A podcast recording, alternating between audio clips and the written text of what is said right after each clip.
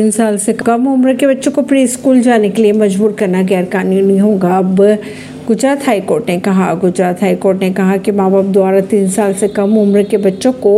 pre school में जाने के लिए मजबूर करना गैरकानूनी माना जाएगा इसके साथ ही हाईकोर्ट ने